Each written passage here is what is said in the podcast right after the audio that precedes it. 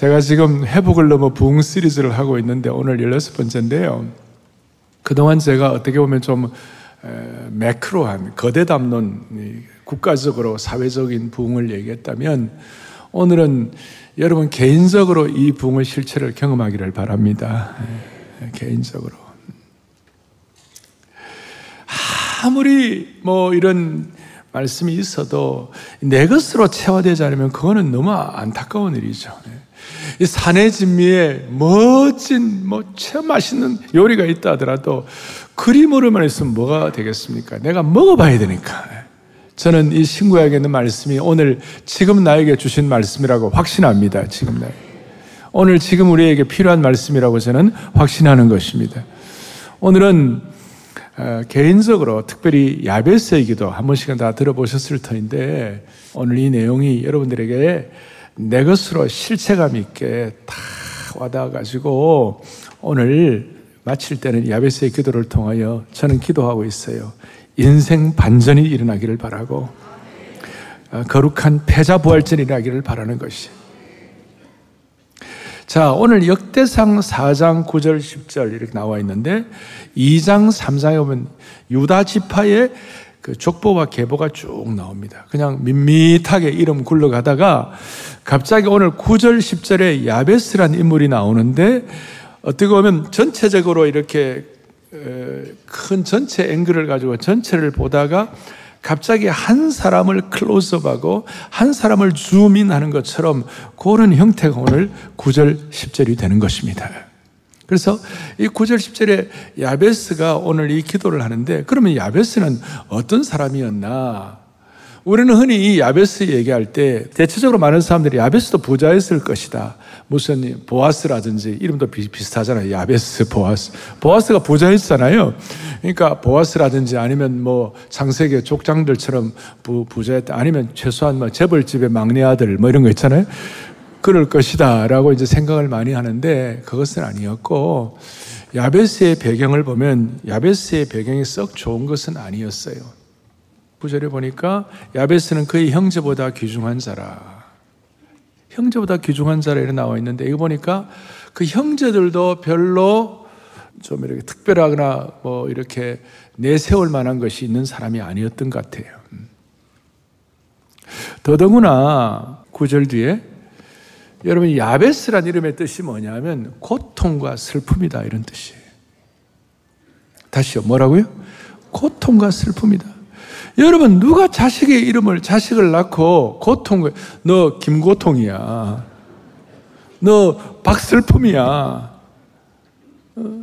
이런 식으로 이런 식으로 이름을 붙여가지고 태어나는 사람 누가 있겠냐고요. 여러분 이스라엘 사람들은요 어마어마하게 족보를 중요하게 생각하는 사람이고 또 그 이름 하나 붙이는 것도 깊은 신경을 써가지고 이름을 붙이는데 이름이 고통과 슬픔이 뭐냐고요. 이 아베스.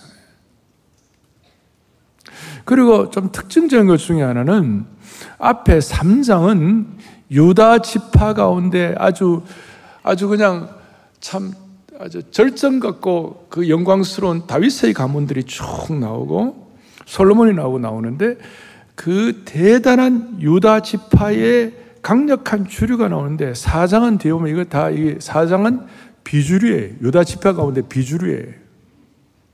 그리고 야베스의 아버지 이름이 나옵니까? 안 나옵니까? 안 나옵니다.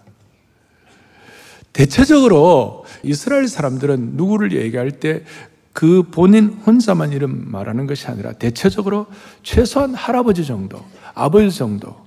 여러분 여호수아 7장에 아간의 범죄였을 때 아간 같이 문제 있는 사람도 삽디의 삽디의 손자 갈미의 아들 그 또 뭐 이런 식으로 할아버지, 아버지, 정조부 이름까지 쭉 다 나와요. 그런데 야베스는 아버지 이름도 안 나오는 거예요. 그 정도로 어, 미미한 비주류, 형제들도 나타낼 수 있는 사람이 아니고, 심지어 너무나 어려워가지고 그 어머니가 아들의 이름을 너는 너는 전고통이야. 어? 너는 그냥 어? 어? 최 슬픔이야. 이거 참 기가 막힌 거예요.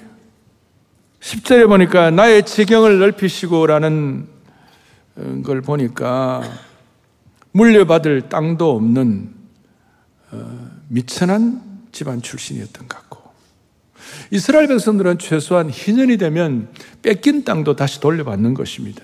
그런데 돌려받을 땅도 기업도 없고 아버지 이름도 없고 형제들도 존귀하지 않았고 아버지 이름이 나오지 않는 거 보니까 아마 우리식으로 말하면 아버지가 뭘 자식에게 물려줄 만한 대단한 것이 없었고 심지어 아버지가 무책임하게 땅을 잃어버릴 수도 있었. 그래서 요즘 뭐라면 도박을 해가지고 다 팔아먹어가지고 자식들에게 치욕을 안겨줬을 수도 있다. 이렇게 해석한 사람도 있어요. 그래서 어머니가 깊은 절망감 가운데 있을 때 그 아들의 이름을 야베스다. 오죽하면 야베스가 기도할 때 나로 환란을 벗어나 내게 뭐예요? 근심이 없게 해달라. 오죽하면 환란, 근심, 고통, 슬픔 달고 다닌 거예요. 그의 삶의 그 형태 가운데, 삶의 어떤 에리어 가운데서 가정적으로, 개인적으로 환란과 근심이 그냥 늘 있었던 거예요. 그래서 그 벗어나게 달라, 벗어나게 달라. 그러니까 정리하면 야베스는 모든 상황이 좋지 못한 조건을 가진 청년의 모습이라고 할 수 있습니다.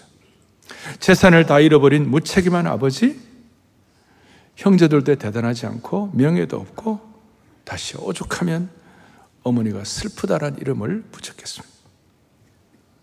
자, 이 말씀을 이렇게 좀 정리해 드린 이유는 오늘 우리 가운데 아니 우리의 생애 가운데 야베스와 동질감을 느끼는 분들이 많이 계실 거예요. 자신을 한번 살펴보면 어떤 분은 아버지가 어릴 때 자식을 버린 집안도 있을 것이고 가난한 가정 환경이 있을 수도 있으며 조상으로부터 물려받은 하나도 없는 분들 심지어 빚을 물려받은 분도 있을 거예요. 생애 가운데도 그러고 오늘 이 가운데 실제적으로도 야베스와 동질감을 갖고 있는 분들이 있으시다면 오늘 반드시 성령님이 주신 음성을 듣고 은혜 받으시기를 바라는 것이에요. 그리고 오늘 이렇게 좋지 않은 배경을 가진 청년이 회복되어 가지고 부흥을 체험하는 아주 그냥 아주 드라마틱한 내용이 나오고 있어요. 제 생각에는 이런 어려움 가운데서도 야베스의 어머니가 나름 그래도 훌륭한 것 같아요. 야, 너 힘들지? 그러면 힘들 때, 그럴 때에 너 하나님께 한번 구해봐. 아마 그런 훈련을 했던 것 같은데 10절에 하나님께 어떻게 아뢰어 가로되. 저 아뢰어 가로되라는 아뢰어 이루되라는 저 말씀의 히브리어 원문을 제가 보니까 그냥 적당하게 기도했다 이런 뜻이 아니에요. 부르짖었다. 아주 절절하게 기도했다. 아니 그냥 결사적으로 기도했다. 목숨 걸고 기도했다. 하나님 앞에 한번 하나님의 옷자락을 붙잡고 한번 내가 한번 절박하게 메어 달려봐야 되겠다. 결사적인 기도, 전력 투구를 했다는 그런 내용이 오늘 하나님께 아른다는 것 안에 포함되어 있습니다. 사랑하는 영가족 여러분, 형제자매 여러분, 오늘 이 말씀을 듣는 모든 주의 권속들이요. 오늘 제가 드리는 이 야베스의 네 가지 기도 제목을 여러분들도 이 시간 21세기에 절박하게, 절실하게, 결사적으로 전력 투구해서 기도하면 인생 반전 가져오게 하는 것이고 패자부활전 가져오게 하는 것이고 다시 한번 내 생애가 새롭게 될 수 있도록 우리를 붙잡아 주실 것입니다. 이게 믿음이에요. 이게 기도의 능력이에요. 첫 번째 기도 제목. 아베스의 기도가 실체가 있는데 첫 번째 기도. 첫째, 하나님, 내게 복의 복을 더해 주소서. 오늘 이 내용은 내게 복의 복을 더한다는 것은 전에 개혁판에서 이렇게 번역되어 있고 저기 지금 오늘 개혁 개정판에서는 뭐라고 되어 있느냐면 하나님 아버지 주께서 내게 복을 주시려거든 이런 식으로 표현되어 있는데 지난번 개혁판 번역이 조금 더 우리에게 와 닿는 거예요. 내게 뭘 어떻게 해달라고요? 복의 복을 더하게 해달라. 복의 복을 더.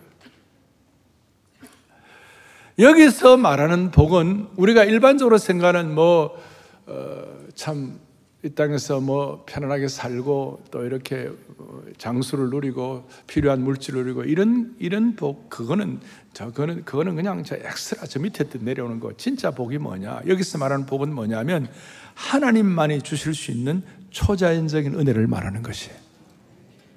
다시요 하나님만이 주실 수 있는 뭐라고요? 초자연적인 은혜. 우리 하나님은 창조주 하나님이십니다. 창조주 하나님은 일반 사람들이 생각하는 것과는 비교가 안 되는 소위 법칙을 만든 분은 법칙을 뛰어넘는 기적과 같은 하나님의 은혜를 베풀어 주실 수 있는 것입니다. 그러면 하나님만이 주실 수 있는 최고의 복이 뭐예요? 여러분, 물질은 있다가 다 없어지는 거예요. 인생은 유한하기 때문에 살다가 다 주님 앞에 서는 거예요. 최고의 복은 뭐냐? 미천한 우리 인생이 창조주 하나님을 제대로 깨닫는 것이에요. 그러니까 복의 복을 더하여 달라는 이 안에 포함된 중요한 뜻은 뭐냐면 하나님을 제대로 알게 하여 주십시오. 하나님 제대로 체험하게 해 주십시오. 내가 하나님과 이전에 잘 몰랐는데 이제는 하나님과 더 깊은 영적 교제를 갖게 하여 주십시오. 하나님과 더 나은 관계가 되게 하여 주십시오. 첫 번째 복은 뭐냐면 하나님 더 알게 해달라고. 하나님 더 깊이 알게 해달라고. 오늘 이 예배 드리는 것 자체가 하나님을 더 깊이 알게 되기를 간절히 원하는 마음으로 우리가 와 앉아서 주님 앞에 예배 드리고 있는 거 아닙니까? 하나님을 더 찾고 하나님을 더 알아가게 달라고. 하나님만이 나의 참된 창조주이시고 나의 하나님이심을 자각하게 하여 주시옵소서. 요게, 요게 첫 번째 복의 복을 다한다. 오늘 이 자리에 계시는 저와 여러분의 마음 속에 진정 우리가 어떻게 보면 절절하게, 절실하게, 좀 세게 처절하게 하나님을 알게 해달라. 하나님의 하나님 되심을 알게 해달라. 오늘도 우리 찬양대가 성령의 피가 내리네. 피가 let it rain. 정말 open the gate of blood. 하나님의 그, 그, 그 하나님의 하나님의 그, 그, 그 홍수처럼 내리는 그 은혜를 우리가 그걸 진짜 깨닫는다면 그게 복의 복을 받는 것이에요. 두 번째로는 내 지경을 넓혀달라. 야베스는 부모로부터 제대로 좋은 걸 유업을 이어받지 못했습니다. 형제들의 평판도 좋지 못했습니다. 삶 자체가 너무 고통스럽고 슬펐습니다. 그런데 그걸 회복시켜 주시고, 명예도 회복시켜 주시고, 잃어버린 기회도 회복되게 하여 주시옵시고, 지혜도 회복되게 하여 주시고, 나를 가로막고 있는 모든 속박하는 것들로부터 나를 돌파하게 하여 주옵소서. 한마디로 말하면 뭐냐면요. 주님 나에게 second chance를 허락해 주십시오. 다시 한번 나에게 기회의 문을 열어 주옵소서. 조금 전에 말씀한 대로 인생의 패자 부활전, 인생의 반전을 가져오게 하여 주십시오. 요즘 젊은이들 말하면 중요한 것은 꺾이지 않는 마음이야. 중꺾마 주옵소서. 꺾이지 말고.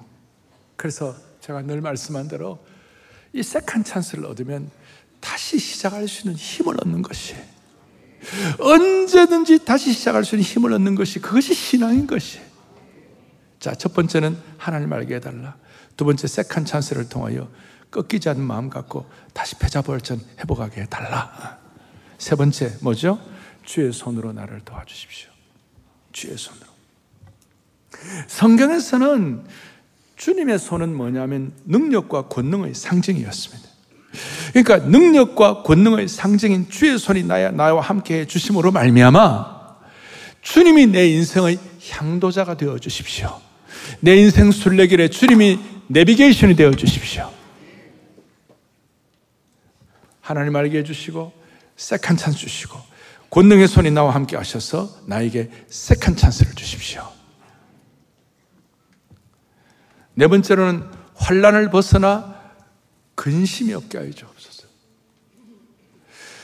주의 손으로 나를 도와주셔 가지고 내 인생을 향도하시고 그 다음에 내 인생의 가이드가 되어 주시면 그 결과가 뭐냐? 환란을 벗어나 근심이 없게 하는 줄로 믿습니다.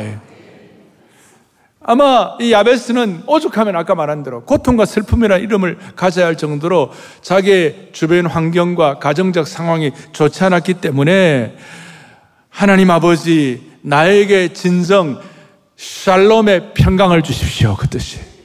우리들 가운데 아이들 문제로 지금 힘들어하고 육신적으로 고장난 것 같고 심지어 잠을 못 잘 정도로 불면증이 있고 사람마다 연약함과 근심거리가 있는데 주님 이 가운데 우리에게 샬롬의 평강을 주십시오. 샬롬. 자, 이 네 가지. 복의 복을 뭐라고 그랬죠? 하나님 알게다. 두 번째 뭐라고 그랬죠? 색한 찬스. 세 번째 뭐라고 그랬죠? 주의 손이 가이다. 네 번째 뭐라고 그랬죠? 샬롬 평강을 달라. 여러분, 이걸 한 번만 기도했겠어요? 한 번만 했겠어요? 계속해서 절실하게, 절절하게. 여러분, 우리가 토요일 날 우리 교회는 기도의 지팡이를 들고 나와가지고 기도합니다. 어떤 분들은 기도 지팡이 왜 드느냐? 이게 절실의 표현이에요. 이게 절박의 표현이에요. 일이라도 안 하면 내가 살 수가 없으니까. 이미 우리 민족을 향해서도 그러고 우리 개인적으로도 그러고 이렇게 하면 우리가 살 수가 없으니까. 이건 그래서 지금 저한테 이메일 온 가운데 목사님 절실하게 기도 집한 가지 기도하니까 많은 기도 제목들이 응답되었습니다. 그런 고백을 제가 얼마나 감사한지 모르겠어요. 여러분 야베스는 기도를 한 번만 한 것이 아니라 그의 마음에 지팡이를 들고 절박하게 외친 것이에요. 그럴 때 제가 정말 귀하게 생각하는 구절이 나오는 거예요. 뭐라고 나오느냐? 하나님이 그가 구하는 것을 허락하셨더라. 하나님께서 야베스가 고통과 슬픔 가운데 그 모든 환경과 모든 것들이 좋지 않은 그런 인생이라도 하나님께서 그가 구하는 것들을 허락하여 주셨더라. 저는 이게 너무 좋아요. 너무 좋아요. 너무 좋아요. 어떻게 허락하셨을까요? 고난을 뚫고 나갈 수 있도록 기회의 문을 열어주셨는지도 모르겠고, 아니면 기대하지 않았는데 땅을 회복했는지도 모르겠고, 또 사람들에게 명예가 회복되어 가지고 존경을 받을 수 있는지도 모르겠고, 여한 하나님께서 기도를 응답해 주신 것입니다. 그리고 앞에 2장 25절에 보면 이런 내용이 나와 있습니다. 야베스에 살던 서기관 종족 이름 쭉 나오는데 이 야베스가 회복이 돼 가지고 땅 이름은 그 지역을 야베스라고 이름을 붙였어요. 마치 우리가 충무로 이순신 장군 또 세종로 세종대왕 하듯이 그런 식으로 야베스의 이름이 회복된 것임을 표현하고 있다. 이렇게 성경학자들 대개 평가를 하고 있는 것입니다. 사랑하는 여러분, 오늘 이 기도를 앞에 놓고 저와 여러분은 그래, 나하고 딱 맞는 거야. 나도 이런 기도가 필요해. 그럴 때, 솔직하게 기도할 때 하나님께서 일하실 것입니다. 조금 더 이 기도가 실체적이 되기 위하여 이 기도가 지금 21세기에 사랑의 교회 성도라면 구체적으로 이 기도가 어떻게 표현되면 좋겠는가? 첫 번째, 복의 복을 다해달라. 이것은 우리가 하나님을 더 깊이 알고 그 하나님 더 깊이 알므로 말미암아 우리가 그냥 은혜의 얕은 물가에서 메마르게 헤매지 말고 은혜의 깊은 강에 풍덩 뛰어들어라 그 뜻이에요. 우리 입장에서는 브루스 윌킨스라는 분이 이런 여기에 대해서 이런 얘기를 합니다. 뭐라고 얘기를 하느냐면 강가에 서서 하루하루를 버티기 위해 물 한 컵씩 요구하던 사람이 강물 속으로 붕덩 뛰어든 것 같다. 오늘 복의 복을 다해 달라는 그 말씀은 이 예배를 통하여 은혜의 강물 속에 여러분들을 푹 뛰어드는 것이에요. 이 절실한 기도를 통하여 뛰어드는 것이에요. 오늘 설교를 마칠 때 우리가 합심해서 기도할 때 은혜의 강물 속으로 펑덩 뛰어드시기 바랍니다. 하나님이 일하실 것입니다. 메마른 인생이 은혜의 은혜와 축복의 강에 풍덩 뛰어드는 축복을 주시기를 바라는 것이에요. 두 번째, 지경을 넓혀달라. 하나님 제게 second chance를 받아가지고 그 second chance를 통하여 선한 영향력을 회복함으로 말미암아 하나님 앞에 더 쓰임받게 하여 주십시오. 지경 넓어가지고 뭐 하게 요? 하나님의 이름이 더 높여지게 하시고 하나님의 나라가 더 확장될 수 있도록 지경 넓혀가지고 하나님 내가 더 귀하게 쓰임받게 하여 주십시오. 여러분 삶, 여러분들 막 개인 개인마다 삶의 궤적이 다 다르고 삶의 크라이테리아 영역이 좀씩 다 다를 거예요. 어떤 분들은 국가적으로, 개인적으로, 사회적으로, 가정적으로, 정치, 경제, 문화, 교육, 사회 다 나름대로의 영역이 다 있을 거예요. 하나님 앞에 은혜를 받아 가지고 여러분 지경이 넓어지기를 바랍니다. second chance 받아 가지고 하나님 앞에 쓰임 받기를 바라는 것이. 그래서 하나님께서 여러분들을 통하여 큰 영광을 거두시기를 소망합니다. 음. 세 번째, 주의 손으로 도와주십시오. 이 주의 손, 주의 손이 도와달라는 말에 이렇게 말할 수 있습니다. 우리 식으로, 우리 교회 제자 훈련 용어로 말하면 평생 하나님께 전적 위탁하고 살게 하여 주십시오. 내 인생은 하나님께 전적 위탁된 인생인 줄로 고백합니다. 자, 이걸 조금 더 다른 식으로 표현하면 주님, 나는 주님의 도우심이 없, 다면 내 인생은 실패자입니다. 나는 주님의 도우심이 없다면 나는 하루도 살 수 없는 존재입니다. 그래서 제가 써놓았어요. 그리스도인은 하나님의 도우심이 없다면 이미 실패가 보장된 삶을 사는 사람이에요. 자, 이걸 조금 이렇게 꼬아서 제가 이렇게 봤어요. 다시요. 그리스도인은 하나님의 도우심이 없으면 이미 뭐예요? 실패가 보장된 삶이다. 반대로 하나님의 도우심 때문에 우리는 성공하는 삶이라고 말할 수 있는 것이에요. 여러분, 우리가 이렇게 말할 수 있습니다. 하나님의 도우심이 없으면 실패가 보장된 삶이라는 게 있고, 하나님의 도우심이 없어도 잘 나가는 삶이 있어요. 그러면 물어봅니다. 하나님의 도우심이 없으면 실패된 삶을 사시겠어요? 아니면 하나님의 도우심이 없어도 잘 나가는 삶을 사시겠어요? 대답 좀 하는 거 봐요, 다들. 자, 자, 목사님, 나는 하나님의 도우심이 없어도 세상적으로 잘 나가는 삶을 살고 싶습니다. 만약 이런 후자에 대한 마음이, 이런 후자에 대한 이런 내용으로 여러분들의 마음이 기울어져 있다면, 우리 다시 한번 우리를 살펴봐야 되는 것이. 우리는 하나님의 도우심이 없으면, 주님의 손에 도우심이 없으면, 우리는 실패된 삶을 우리는 살아야, 살 수밖에 없는 것이고, 다른 말로 하면, 하나님의 도우심이 없어도 잘 나가는 인생이라면 여러분 그건 진짜 위기예요. 여러분 하나님 안 도와주셔도 하나님께 절절하게 매어 달리지 않는데도 모든 것이 평탄하고 잘 나간다. 여러분 진짜 하나님 앞에 벌벌 떨어야 되는 것이. 그래서 예수 믿는 사람은 잘 나갈수록 하나님 앞에 팍팍 기는 거예요. 잘 나갈수록 더 토빗에 나오는 것이에요. 이게 알 사람만 알도다. 보세요. 요셉이 형들에게 팔려가지고 애굽에서 노예살이하고 감옥 갔을 때는 겉으로 볼 때는 실패해요. 겉으로 볼 때는 요셉이 애굽의 종살이하고 감옥살이 할 때 겉으로 볼 때는 실패한 삶이었어요. 그런데 너무나 놀라운 말씀이 있어요. 요셉의 생애가 최고로 형통하고 잘 나갔을 때가 언젠가 총리가 되어가지고 진짜 그때가 최고인가? No. 창세기 39장 2절에 보면 기가 막힌 말씀이 있어요. 같이 보죠. 여호와께서 요셉과 함께 하심으로 그가 형통한 자가 되어 그의 주인 애굽 사람의 집에 있으니 노예로 있을 때가 요셉이 가장 형통한 자가 되었던 시기예요. 이거 참 이거 참 아주 중요한 거예요. 여러분 인생 살아보면요 남들이 뭐라고 하는 거 물론 뭐 그 귀한 거지만 남들이 뭐라고 하는 것 갖고 너무 신경 쓸 필요가 없어요. 그거 다 지나가는 거예요. 하나님이 뭐라고 하느냐가 훨씬 중요한 거예요. 그리고 지금 내가 죽자 사자 중요하다고 생각하는 게 며칠 지나면 하도 중요하네. 지금 내가 뭐 이렇게 난리친데 젊은이들 여러분 지금 막 불그라 풀으라고 유아마이 선샤인 그러고 저 여자 없으면 나 죽는다 그러고 5년만 지나봐요. 예.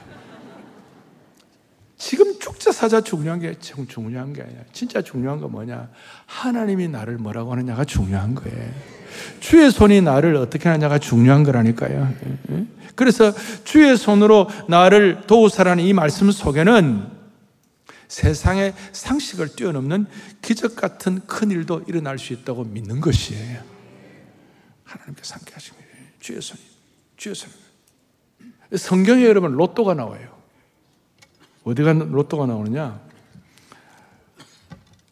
이에 아브라함이 이에 아브라함이 여호와의 말씀을 따라갔고 로또 그와 함께 갔더라. 로또 그와 함께 갔더라. 나 이거 외국 분들은 어떻게 해석할지 난 모르겠어. 여러분 보세요. 여기 깊은 의미가 담겨 있는 거예요. 롯은요, 겉으로 볼때 잘.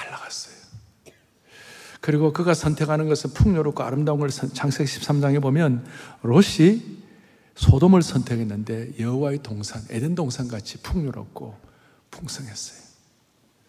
근데 아브라함은 그 척박한 산악지대로 갔어요.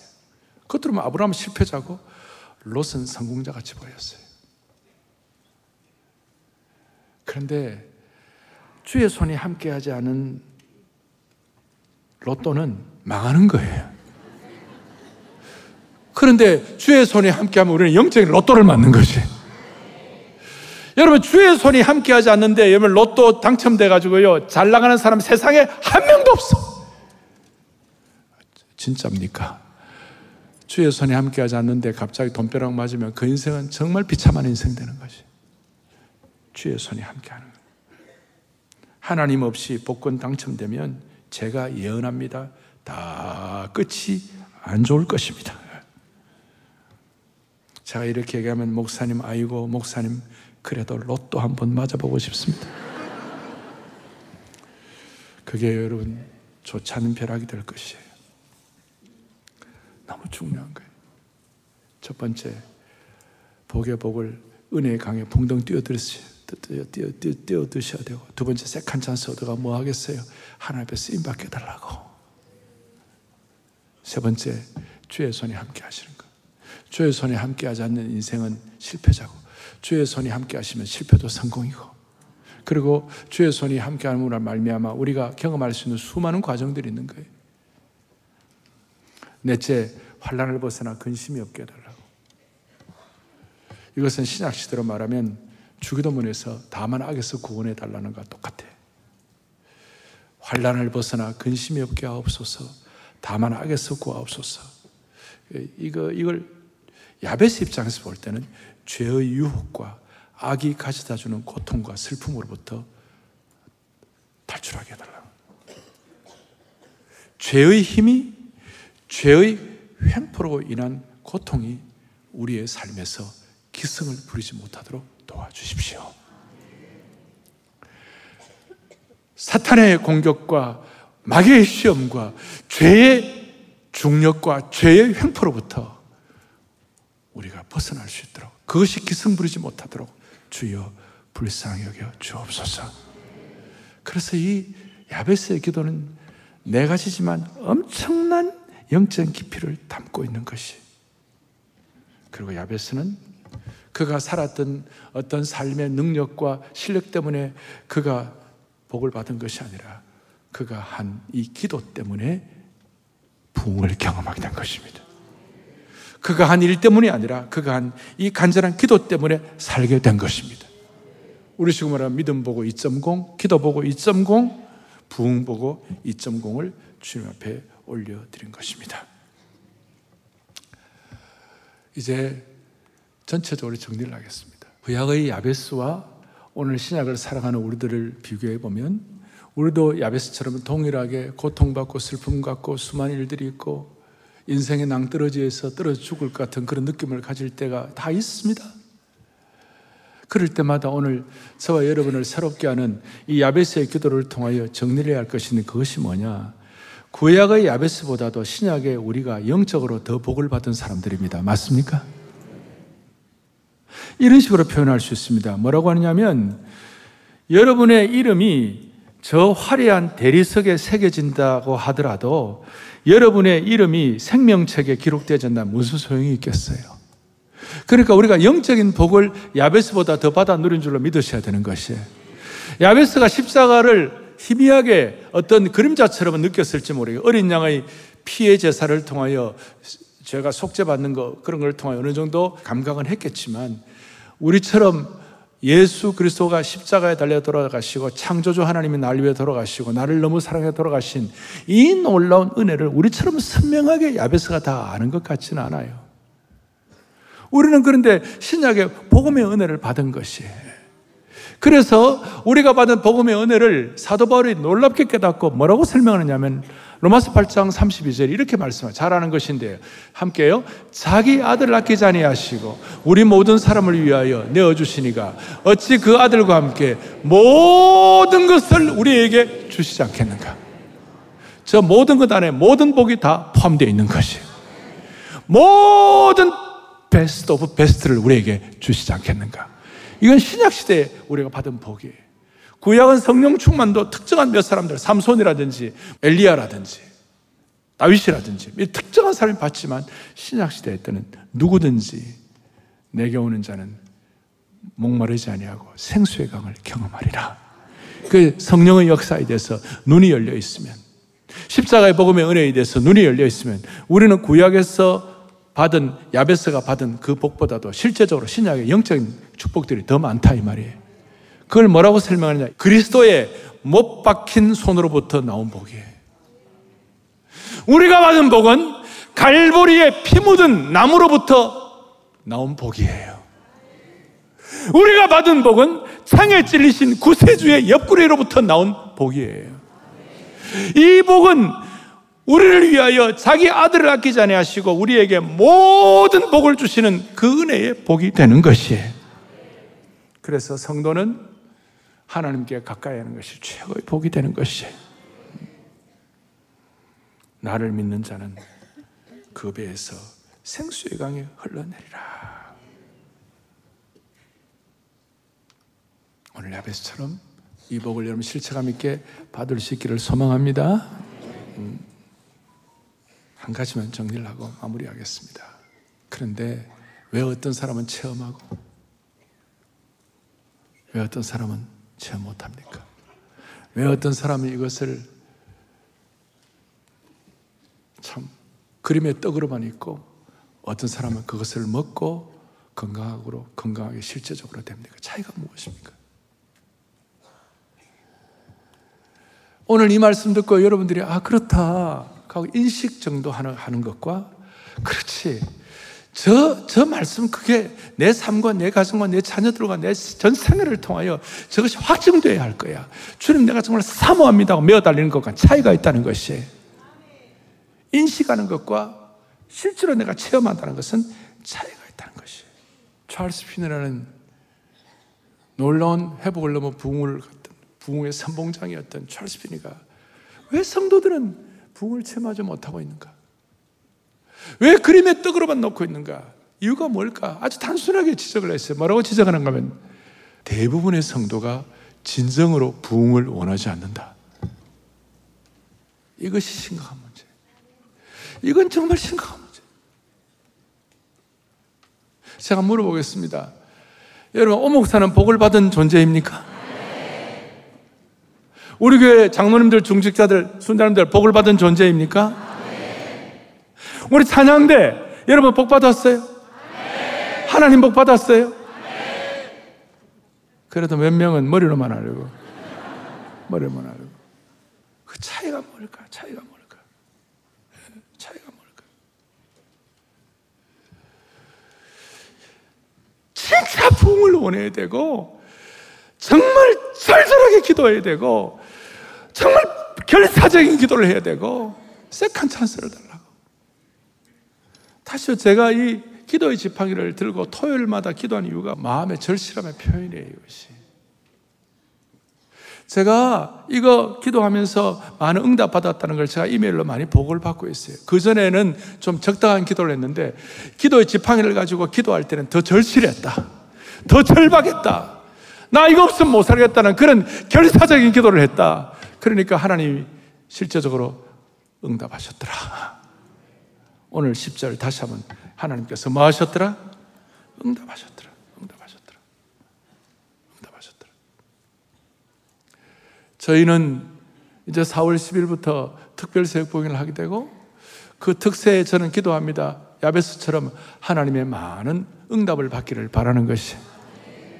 저희 교회가 원래 45주년이에요. 많은 교회가 45주년 되면 이런저런 행사를 하고 또 45주년 사 이런 거 만들고 그럽니다만은 그거보다 더 중요한 것은 이 45주년에 걸맞는 기도의 응답을 받아야 되는 것이에요. 하나님이 허락하셨더라.